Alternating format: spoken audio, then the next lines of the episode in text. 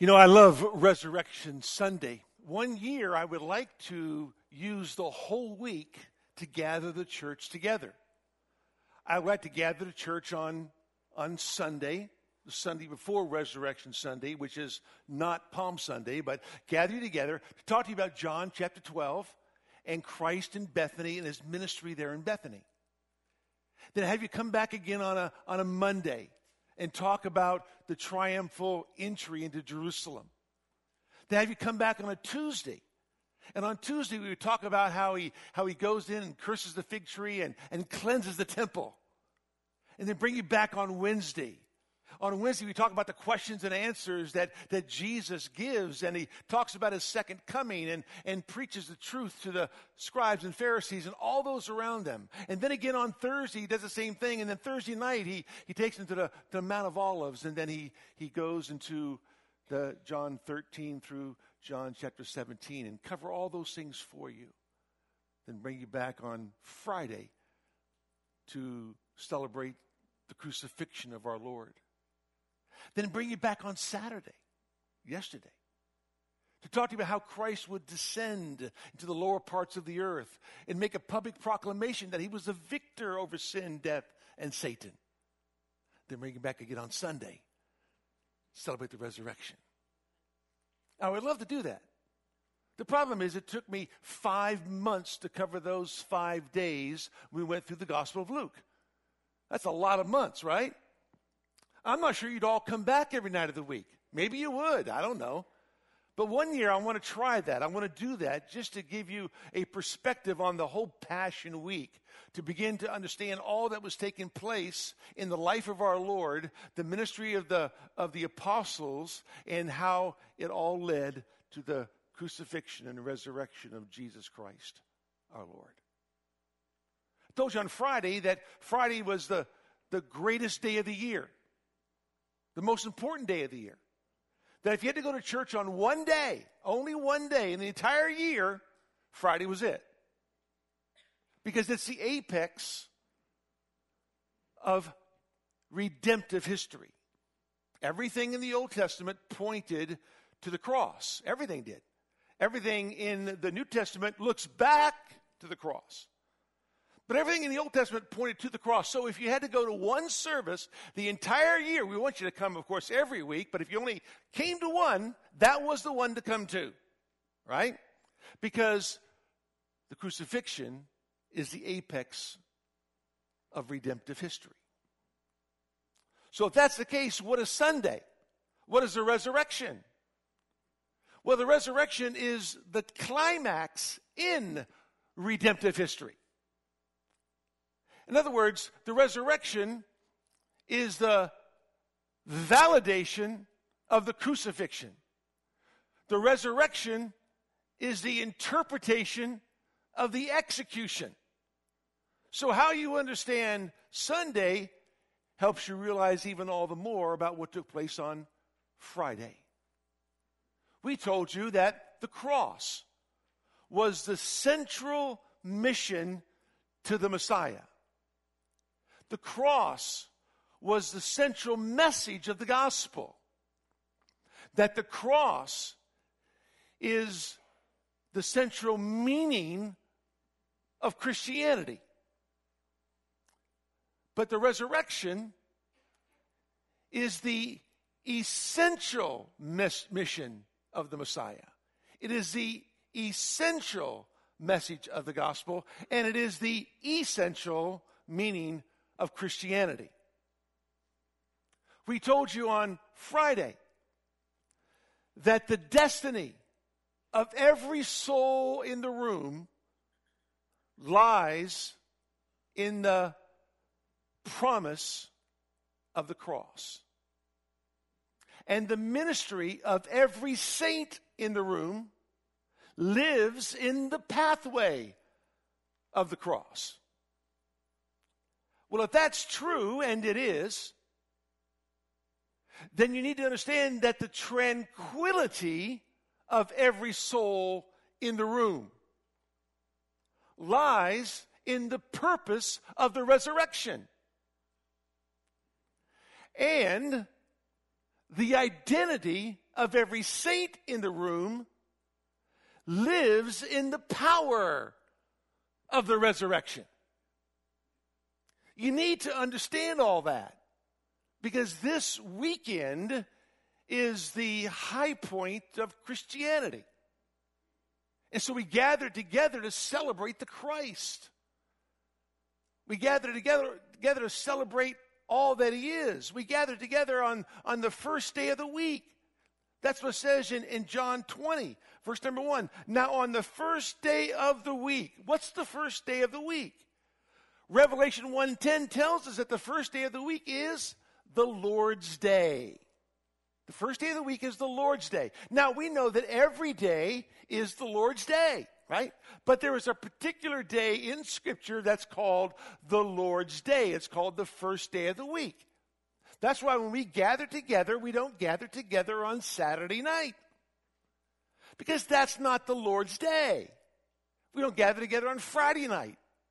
We gather together on Sunday because that is the Lord's day. It's the first day of the week. We don't want to worship God at the end of the week, Saturday. We want to worship God on the first day of the week, the Lord's day, Sunday. You don't want to tack Jesus on at the end. You want Jesus to be the beginning of all that you do. That's why we gather together on Sunday to celebrate the resurrection of Christ. In fact, every Sunday is a celebration of the resurrection of Christ because every Sunday is the Lord's day. And every Sunday is the first day of the week. And so we gather together to celebrate the Christ. And I could talk to you this morning about what it means to remember the resurrection. Because Paul told Timothy, remember Jesus Christ, descendant of David, risen from the dead. It's essential that you never forget about the resurrection. I could talk to you about the reality of the resurrection. That would be very important. How do you prove the reality of the resurrection? Well, how do you prove anything? With truth. So if you want to prove the resurrection, all you need is truth, the Word of God. And it tells us that the tomb was empty. And so everything you need to do to prove the resurrection is in the Word of God. I could talk to you about the results of the resurrection. How, as a result of the resurrection, He he truly comforts the mournful. He really convi- convicts the doubtful. He converts the sinful. He commissions the faithful. And how he compels the hopeful because there's so many results to the res- resurrection. And so I could talk to you about all kinds of things, but today I want to talk to you about the reaction to the resurrection. One person's reaction to the resurrection. Many people had reactions to it, but just one. And it's the very first one to see the resurrected Christ. And it's the very first one to speak about the resurrection of Jesus Christ. So, the first one to see the resurrected Christ and the first one to speak about the resurrected Christ was Mary of Magdala. Mary Magdalene. She, she is a great picture of devotion and passion. She is an example of what Jesus does in the soul of a person. To understand Mary of Magdala is to understand what Christ wants to do in your soul. Her story begins with the darkest of human misery and ends with the brightest in human history Mary of Magdala. The Bible says in John chapter 20, now, on the first day of the week, Mary Magdalene came early to the tomb while it was still dark and saw the stone already taken away from the tomb. Now, she gets there and she sees that the stone's already been rolled away. The question always comes do we know where this place is? And the answer is yes, we do. It's not where the Church of the Holy Sepulchre is in Jerusalem. Most people say that that's the place. Again, I'm here to tell you that it's not the place, but that we do know where the garden tomb is. Because we know from John's Gospel in verse number 41 of chapter 19.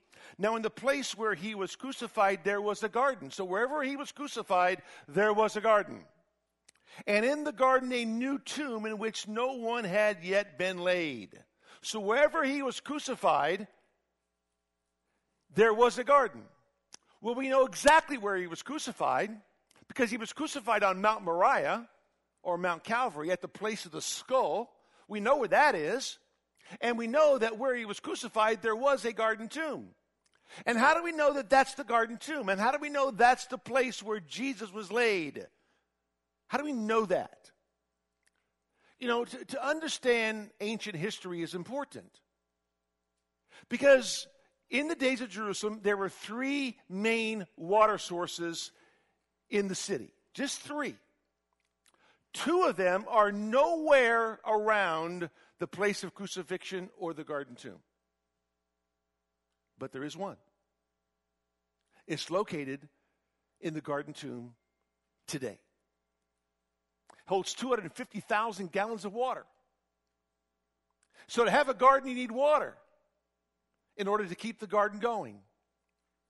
And in the garden, there were olive presses, and today they have found an olive press in the garden tomb. So, we know exactly where this place is. We don't speculate, we understand. Because as you read the text of Scripture, it explains to us where it is. But the most important thing is not where it is, the most important thing is who isn't there. And that's the risen Savior, the Lord Jesus Christ. But Mary, she came to the garden tomb. And it says, so she ran and came to Simon Peter and to the other disciple whom Jesus loved and said to them, they have taken away the Lord out of the tomb, and we do not know where they have laid him. So Peter and the other disciples went forth, and they were going to the tomb. The two were running together, and the other disciple ran ahead faster than Peter and came to the tomb first.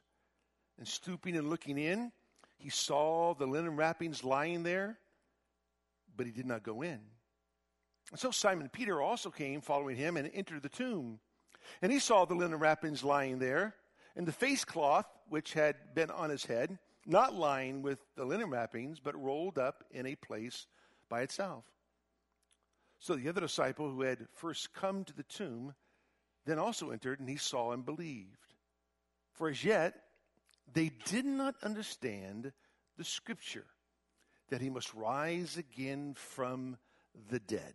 So, the disciples went away again to their own homes, but Mary. They did not understand what the scripture said. They should have, but they didn't. Christ always talked to them about the crucifixion. Mark 8, Mark 9, Mark 10. He talked about the necessity of the cross. He talked about the cruelty of the cross. He talked about the brutality of the cross. He talked about the certainty of the cross. Always in the context of the victory of the cross. But they missed all that. They just couldn't understand why their Messiah had to die. But Christ told them, He explained it to them.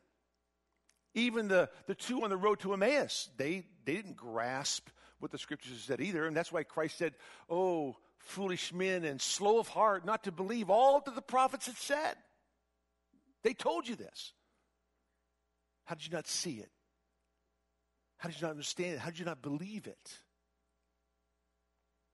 So they went home. But not Mary.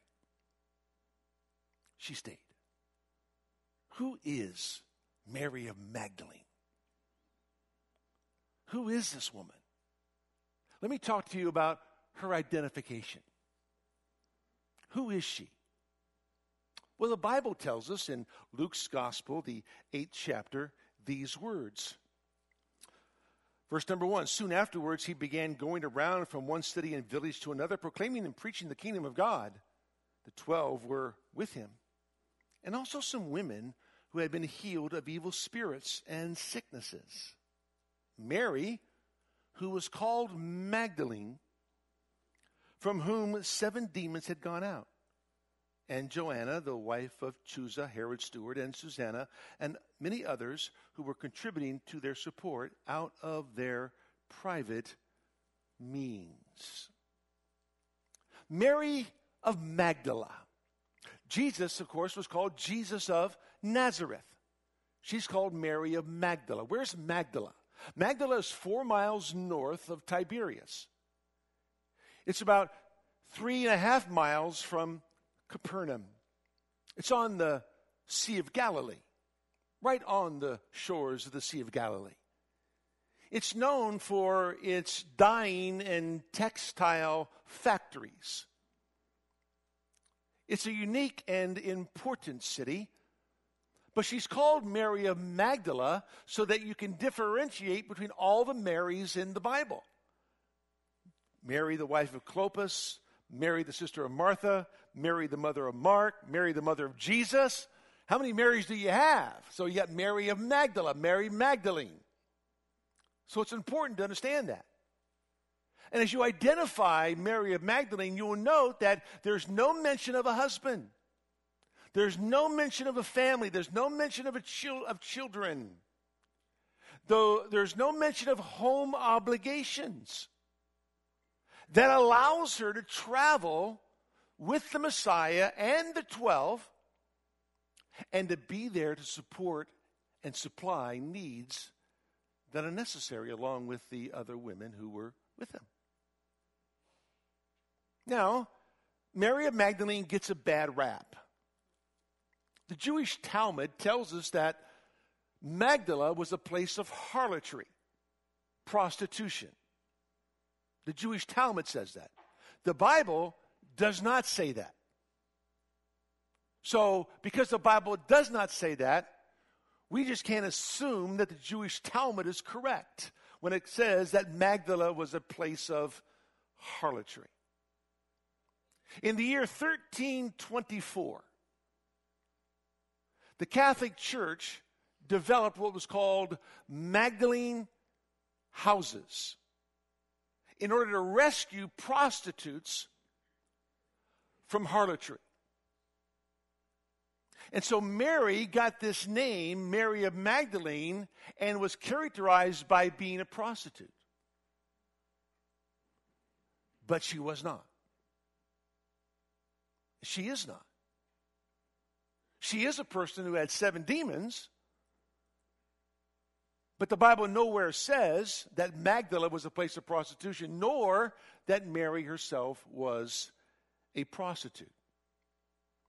Some associate her in Luke chapter 7 as the woman in verse number 36, where it says, Now one of the Pharisees was requesting him to dine with him, and he entered the Pharisee's house and reclined at the table. And there was a woman in the city who was a sinner, a prostitute. And when she leaned or learned that he was reclining at the table in the Pharisee's house, she brought an alabaster vial of perfume and standing behind him at his feet, weeping, she began to wet his feet with her tears and kept wiping them with the hair of her head and kissing his feet and anointing them with the perfume.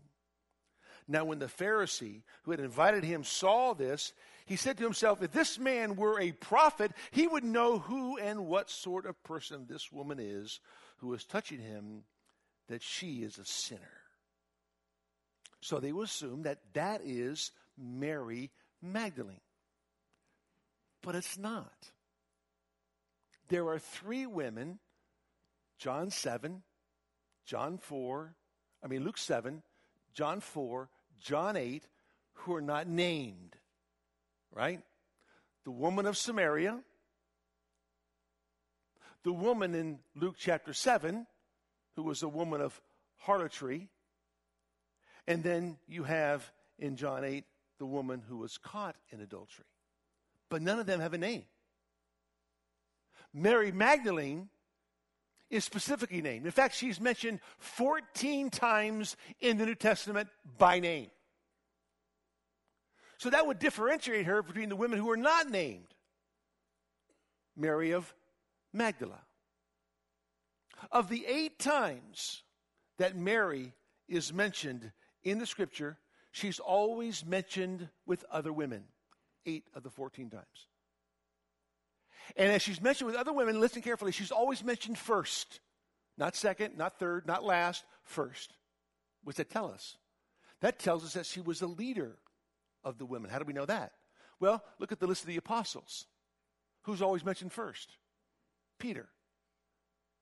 In all the list of the apostles, Peter's always mentioned first. Why? Because Peter was the leader of the twelve. Mary of Magdala was the leader of these women, whoever they were. We know some of them by name, others we don't but she was the leader of them. So 14 times she's mentioned. Eight of those times she's with a group of women and she's always mentioned first. That's who Mary of Magdala is. So you go from her identification to her devotion because she was deeply devoted to the Messiah. She was deeply committed to the Messiah there was something about her life that helps us understand how to love the Lord your God with all your heart, with all your soul, with all your might, with all your strength. If you want an example of that, Mary of Magdala is your example. She loved the Lord with all that she had. She was a little weak in faith, as we will see in a moment in John chapter 20, but she was not weak in her love for the Lord. She loved him dearly. Five times she is mentioned. She is mentioned at the death and the resurrection of the Messiah. When the disciples themselves would flee, she did not. When the disciples ran and doubted, she did not. When the disciples were, were commanded and compelled to love their God, and they said that they would, and they would never deny them, they did. So much so that Peter was even questioned after the resurrection Peter, do you love me? I got to ask you, do you really love me? Because you weren't around when I needed you. You weren't around at the most important time. Do you love me? Never asked Mary Magdalene, Do you love me? Why? Because it's the most important time she was there. She was there at the crucifixion, at the foot of the cross. She was there at the garden tomb, at the resurrection. She was there. Because there was this supreme devotion about her that she just could not live without her Lord. How do you know you love the Lord? With all your heart, soul, mind, and strength. You just love Him so much, you can't live without Him. That was Mary of Magdala. You will note that the only time she speaks is in John 20. That's important. I'll tell you that in a moment. You'll also know that there is a time she's not mentioned first. That's at the foot of the cross. In John 19, standing by the cross of Jesus were his mother and his mother's sister, Mary, the wife of Clopas, and Mary Magdalene. So the one time she's not mentioned first, she's behind Mary, the mother of Jesus, of course, and Mary's sister, of course. You see, Mary Magdalene knew her place. She didn't try to usurp his mother's place. He didn't try to usurp Mary's sister's place. She knew her place. Because you see, when you're devoted to the Christ and you love the Lord, you only want to speak about the things of the Lord and do your speaking to the Lord. You ever know those people that always talk? They're always talking. You, can't, you can't shut them up. They talk so much, they talk above you. They talk so much, you can't even interrupt them. You can't interject a sentence because they're always. You ever know those people? Guys or girls? They talk too much. They should learn a lesson from Mary Magdalene. Right? Her devotion kept her quiet because she was interested in learning and listening from the Lord. And she never tried to presume upon a closer relationship with the Lord than was necessary. She knew her place. Not to usurp authority over mother or sister, but she knew her place. A devoted person knows their place because they're secure in their love for the Lord and His love for them. They're not looking for anything else. That's a devoted person.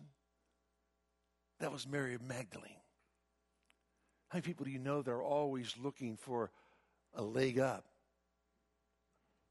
a step closer, more prominence? She was quite comfortable being third in line at the cross.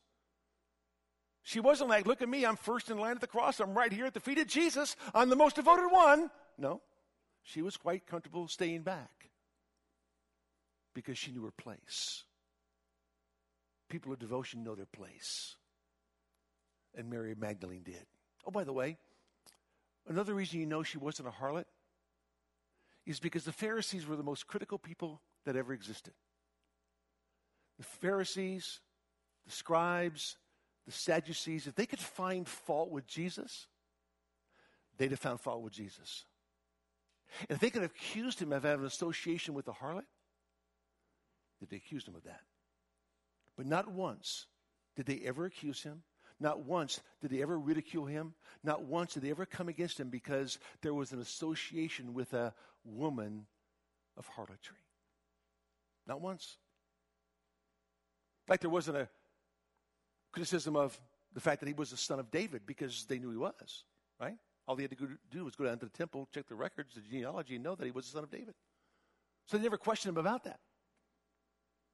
So there are certain things that never happened in the life of Christ, which would tell you that Mary of Magdalene was not a woman of harlotry. But what was it behind her devotion? What was it that was behind her, her commitment? What was it that was behind her great love for the Lord? So you move from her identification to her devotion to her, number three, liberation. She was a liberated woman. In the biblical sense, not the modern sense. She was a liberated woman. She has been set free. She, was, she had seven demons in her. Right? That's what Luke chapter 8 tells us. She was demon possessed. Seven, a number of completion. Seven, a number of domination. So she was completely dominated by demons. And what does that look like? How do we know what that looks like? Well, we have a, a story in Luke's gospel, in Luke chapter 8, that talks to us about the demoniac from the place called the land of the Gerasenes or a city called Kursi, right? And this demon possessed man, it says in Luke chapter, chapter 8, these words, it says, he was possessed with demons he had not put on any clothing for a long time, was not living in a house, but in tombs. And he was seized many times over. He was bound with chains and shackles and kept under guard, and yet he would break his bonds and be driven by the demon into the desert. So there's a characteristic of a man who was, who was compelled by demons. He was demon possessed. And he couldn't he couldn't be held in chains because he would continually break them. So the blacksmith in the, in the city of Kursi was a very rich, wealthy man because he had to keep uh, making chains for this demon possessed man. Now, imagine living in this city with a demon possessed man that runs around the city naked, who's completely possessed by demons, that chains cannot hold him, right? You think LA is a bad place to live? Think about living in Kursi. The parents would run. You want to talk about a lockdown? Kursi was locked down. Nobody came out of their house. Nobody went to work. They were afraid of the demon possessed guy. You think our lockdown was bad? Check out Kursi. It was worse. Nobody wanted to be outside with this guy because he was so dangerous. Of course, until Jesus shows up. He comes running down to Jesus and the disciples, completely naked, having broken loose of the, of the chains that bound him. And he comes and he says, Seeing Jesus, he cried out and fell before him and said in a loud voice, What business do we have with each other, Jesus, Son of the Most High God? I beg you, do not torment me. That's, that's such a beautiful statement. He's the son of El Elyon, the son of the Most High God. He is equal in nature to El Elyon, the Most High God. He is God. And the demon knows it. Pharisees didn't know it, but the demon did. The demons are very articulate when it comes to understanding the identity of the Messiah. Have you come to torment me? Because they know that their end is nothing but torment. So now Mary Magdalene She's demon possessed, completely dominated by demons. Here she is. Maybe her hair is all matted, disheveled.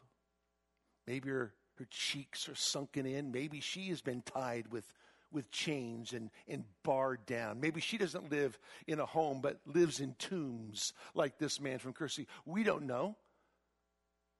But she was dominated by demons right? And somebody liberated her. Somebody set her free. That was the Lord. That's why her life begins in the darkest of human misery. But it ends with the brightest in human history. Because the Lord would liberate her soul. See, that's what the Lord does in your life and mine. He liberates our soul. Colossians 1 13. For he rescued us from the domain of darkness, transferred us to the kingdom of his beloved Son, in whom we have redemption, the forgiveness of sins. The Bible says, 2 Timothy chapter 2, the Lord's bondservant must not be quarrelsome, but be kind to all, able to teach, patient when wrong, with gentleness correcting those who are in opposition, if perhaps God may grant them repentance, leading to the knowledge of the truth, and that they may come to their senses and escape from the snare of the devil, having been held captive by him to do his will.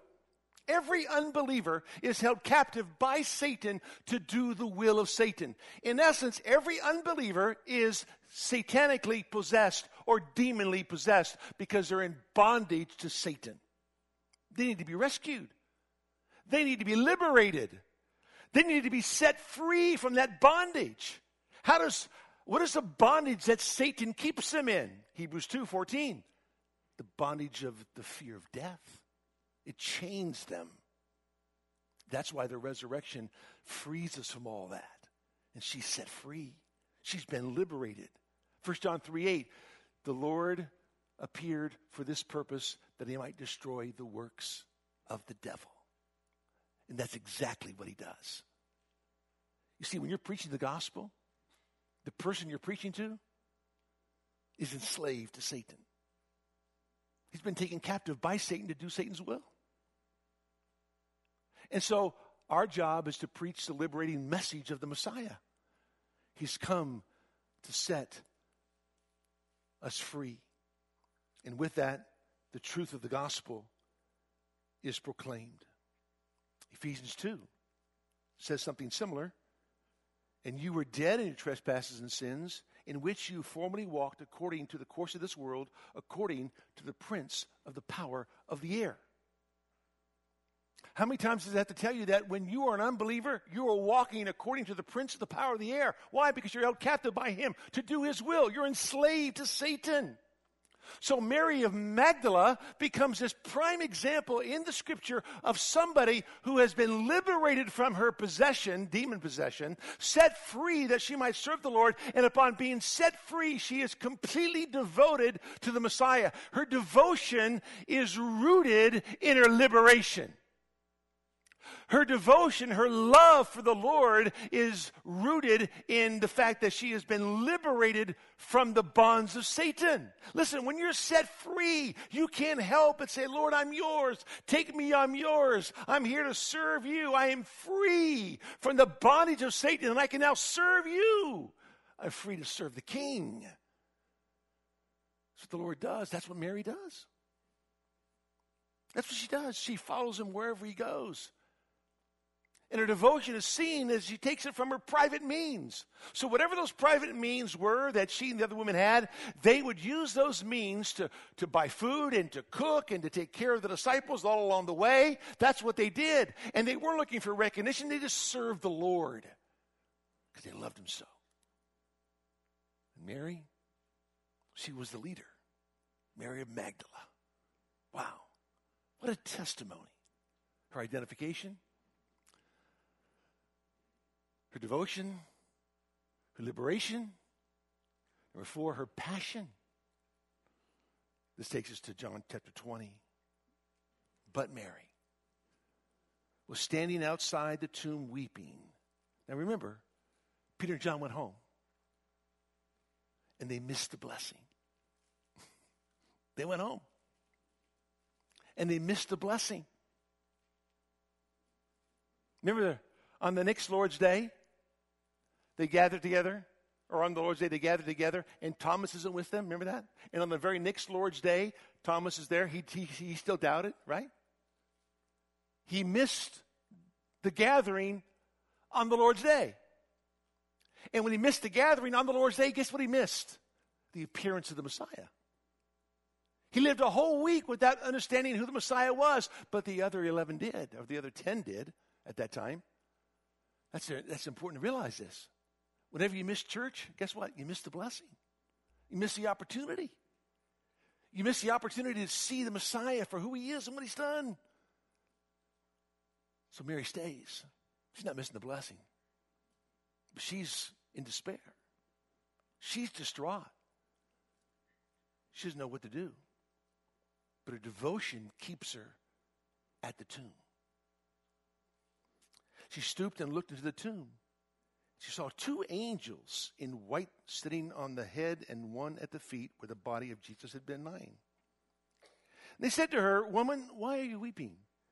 She said to them, Because they have taken away my Lord. What a statement. My Lord. If you confess with your mouth Jesus as Lord, she understood Christ as her Lord, not just her Savior. And he is that. But he was her Lord. He was her master. Because she'd been mastered by who? Satan. So she under, understood true mastership.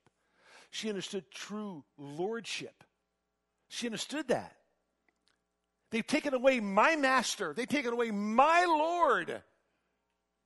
And then she says this and I do not know where they have laid him. So she assumes he's still dead. Not that he's been raised from the dead. When she had said this, she turned around and saw Jesus standing there and did not know it was Jesus. How did she not know it was Jesus? Because he was in his glorified body. The last time she had seen him, what? He was marred beyond human recognition. Isaiah 52, verse number 14. He was marred more than any man. In other words, you could not understand that this man even looked like a man because he was so beaten as he hung on the cross. And so there he was. That's the last you saw of him. Mangled and beaten and whipped and spit upon with a spear stuck in his side and nail scars in his hands. the last time she saw him. So she wasn't expecting to see a resurrected Lord because she thinks he's someplace other than where he is, and someone lead him someplace else. So Jesus said to her, Woman, why are you weeping? Whom are you seeking? Supposing him to be the gardener, she said to him, Sir, if you have carried him away, tell me where you have laid him, and I will take him away. She was so devoted to him. She came because she was going to anoint the body with more oils because they didn't have time to do it on Friday because it was close to the end and into the Sabbath, and he had to be buried on Friday, on the Sabbath, before the sun went down. So they could be three days and three nights in, as Jonah was three days and three nights in the belly of the fish, so the Son of Man would be three days and three nights in the grave. And so they had to put him in the tomb. So she came back to finish anointing the body with the perfumes. Jews did not embalm, okay?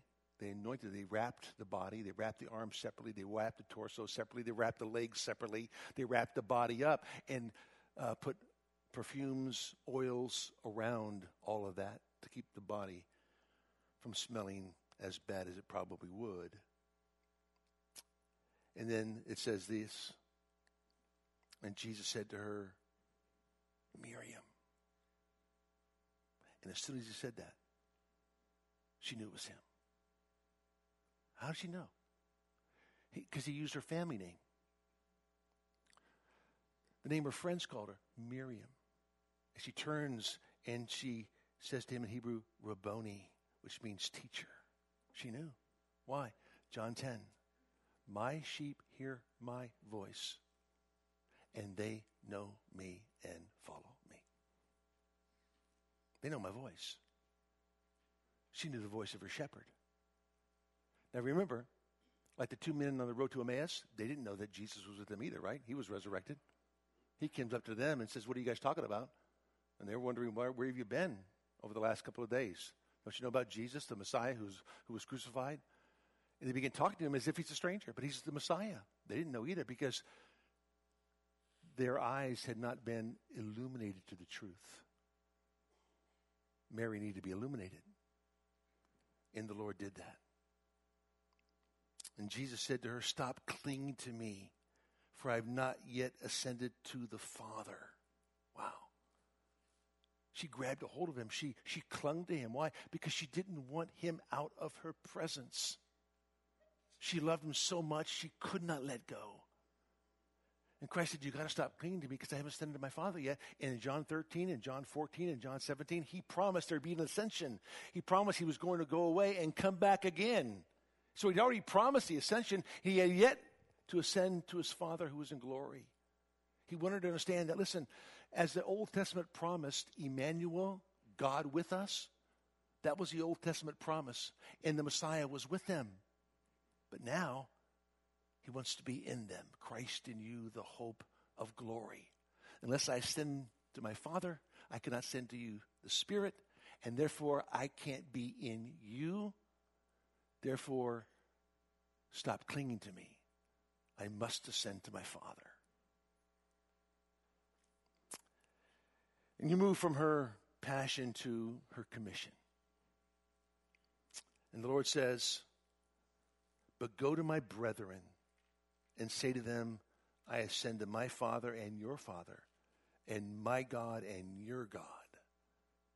Mary Magdalene came announcing to the disciples, I have seen the Lord, and that he had said these things to her. The first to see the Lord was the first to speak about the Lord's resurrection. Mary of Magdala. Why did he choose her? Why not Peter, the leader of the twelve? Why not John, the disciple whom Jesus loved? Why Mary of Magdala? Because she becomes the quintessential picture of supreme devotion, affection, and passion for her Messiah, unparalleled by anyone else in the New Testament. That's why. She stayed. And Christ came to her. He could have followed Peter or been at home with Peter and John. No. There's Mary of Magdala, a person whose soul had been liberated from the bondage of Satan, set free to serve only your God, and she did faithfully. She served him day in and day out. She served him. And as she stood at the foot of the cross and watched, as she walked along the Via Dolorosa and watched, as she might have sat back and watched all the other trials take place. She was well acquainted with all that was taking place, and she was so committed to her Lord. When all the other men left, Mary of Magdala stayed. She was the last to leave the crucifixion. And she was the first to be at the resurrection simply because she was completely devoted to her God. How about you? Are you devoted to the Lord? Have you been truly liberated from your captivity with Satan? That you're set free to serve Jesus Christ as Lord and Savior? This is the climax in redemptive history. Everything comes full circle on Sunday, Resurrection Sunday. Because I live, Christ says, you too will live. Do you have that ironclad assurance of eternal life? Do you have the ironclad assurance that Christ lives in you? That Christ, who is the hope of glory, resides within you? That you might live a transformed, liberated, resurrected life buried with him in the likeness of his death, and raised with him in the likeness of his resurrection, Paul says in Romans 6. That's life. That's living. Mary lived life to its fullest.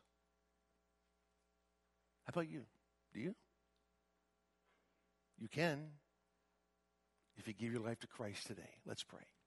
Father, we thank you, Lord, for the opportunity you give us to spend in your word as true and as rich and as rewarding as it is, we are a blessed people.